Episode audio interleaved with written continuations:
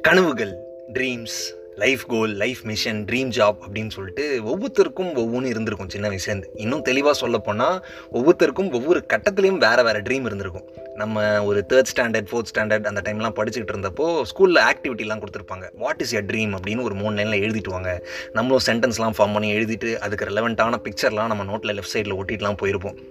அதே ட்ரீம் தான் ஒரு எயித் நைன்த்தில் இருக்கும் போது இருந்திருக்குமா அப்படின்னு கேட்டால் சொல்ல முடியாது. சில பேருக்கு மாறி இருக்கலாம் சில பேருக்கு அதே ட்ரீம் இருந்திருக்கலாம். ஒரு டுவெல்த் ஸ்டாண்டர்ட் படிக்கிறப்போ ட்ரீம் அதே மாதிரி இன்னும் கொஞ்சம் மாறி இருக்கலாம். நல்ல காலேஜ் சேரணும் கோயட் காலேஜ் சேரணும். பேருக்கு மட்டும் இல்லை உண்மையாகவே கோயடாக இருக்கிற காலேஜில் சேரணும். அதாவது இந்த நடுவில் மீடியன்லாம் போட்டு பசங்க இந்த பக்கம் பொண்ணுங்க இந்த பக்கம் அப்படின்லாம் சொல்லாமல் நிஜமாவே பேசிக்க விட்டு மிங்கிள் ஆக விட்டுற மாதிரி சில உண்மையான கோயட் காலேஜ்லாம் இருக்கணும்ல அந்த மாதிரி காலேஜ்லாம் சேரணும். சேர்ந்து நல்ல ட்ரீம் ஜாபுக்கு போகணும். அப்புறம் காலேஜ் முடிச்சதுக்கப்புறமா ஜாபுக்கு போகிறதே ஒரு ட்ரீமு அப்படிங்கிற மாதிரிலாம் மாறிடும். அந்த மாதிரி இந்த சீசனில் கனவுகளை பற்றி ஷேர் பண்ணிக்கிறாரு நம்ம நண்பர் ஒருத்தர். அதை பற்றி தான் பேச போகிறோம் welcome back to the unspoken and cut off பிக்சர்ஸ்லேருந்து நான் உங்கள் நண்பனுக்கு நண்பன் வைத்தி. ஸோ நம்ம நண்பர் கதையை சொன்னார். பேர் சொல்ல வேணாம் வைத்தி. சும்மா அப்படியே கதையை சொல்லுங்கள் சரி நான் வேறு பேர் மாற்றிட்டு கதையை சொல்லட்டுமா அப்படின்னு கேட்டால் இல்லை இல்லை அதுவும் வேண்டாம். சும்மா அப்படியே அனானிமஸாகவே கதையை மட்டும் சொல்லுங்கள் அப்படின்னு சொன்னார்.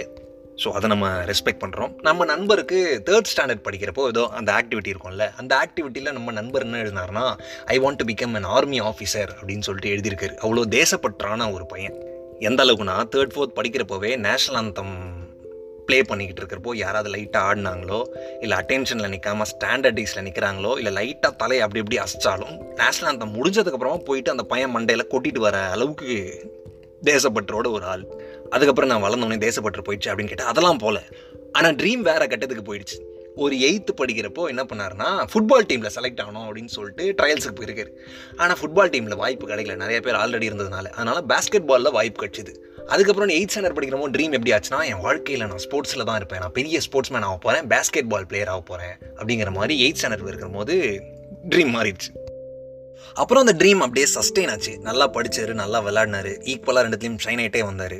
இந்த லெவன்த் ஸ்டாண்டர்ட் அவர் வந்ததுக்கப்புறம் என்ன பண்ணார்னா நிறையா இந்த culturals skit stage shows ads app அந்த மாதிரிலாம் நிறைய பண்ண ஆரம்பிச்சார். பண்ண ஆரம்பிச்சதுக்கப்புறம் எப்படி அப்படின்னு பார்த்தா அவர் என்ன பண்ணாலுமே வந்து கைத்தட்டு. எங்கே போனாலுமே ஒரு அப்ரிசியேஷன் நல்லா பண்ண ஜெயிக்கிறோம் தோக்குறோம் அதெல்லாம் தாண்டி நீ நல்லா பண்ண அப்படிங்கிற மாதிரி அப்ரிசியேஷன் சுற்றி சுற்றி வர ஆரம்பிச்சிருது.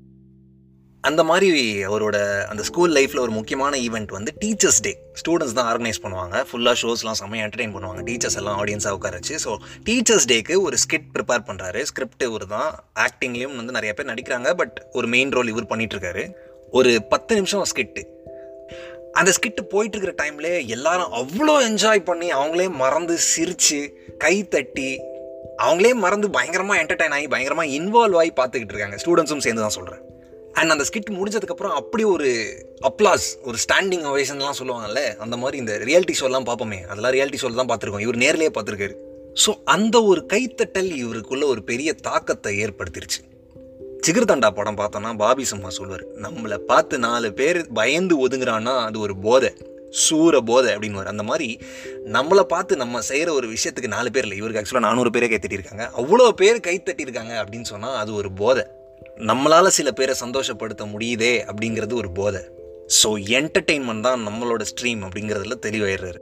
ஓ அப்போது டுவெல்த் முடிச்சதுக்கப்புறம் என்டர்டெயின்மெண்ட் சம்மந்தமாக ஏதாவது காலேஜில் இல்லை தேட்டர் ஆர்ட் இல்லை சினிமா சம்மந்தமாக ஆக்டிங் ஸ்கூல் இல்லை அந்த மாதிரி ஏதாவது சேர்ந்தாரா அப்படின்னு கேட்டால் என்டர்டெயின்மெண்ட் சம்மந்தமாக சேர்ந்தாரான்னு கேட்டால் இவர் சேர்ந்ததும் ஒரு டைப் ஆஃப் என்டர்டெயின்மெண்ட் தான்.